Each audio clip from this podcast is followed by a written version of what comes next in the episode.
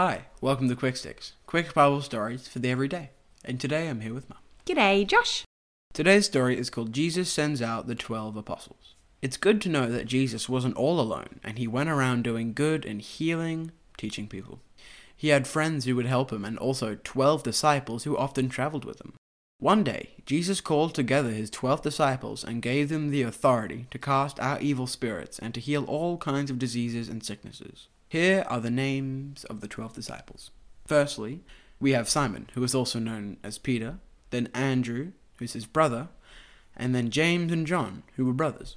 There was Philip, Bartholomew, Thomas, Matthew the tax collector, James, Thaddeus, Simon, and then also Judas, who would later betray Jesus, but that story is coming up down the track. Jesus told the disciples that it was time to go out to the people of Israel and announce to them that the kingdom of heaven is near.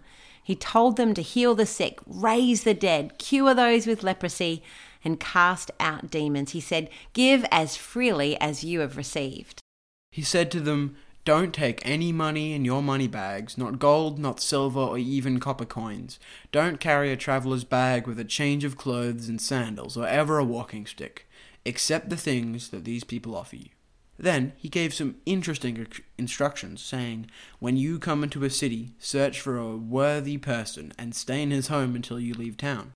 When you go into the home, give it your blessing, and if it turns out to be a helpful home, your blessing will stand, but if not, it'll go back. But if any house or town refuses to welcome you or to listen to your message, shake its dust from your feet as you leave. What interesting instructions!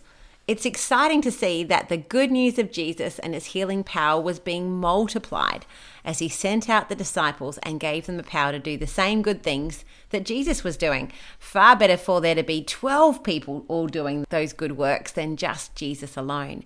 Suddenly, there were lots more people healing the sick and sharing the good news.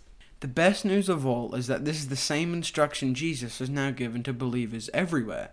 And so this power is able to reach more people and places than ever before. And that's why Jesus said to go out to the whole world and tell them this great news, which is part of our job too. And that's good news. It sure is. Have a great day. See ya.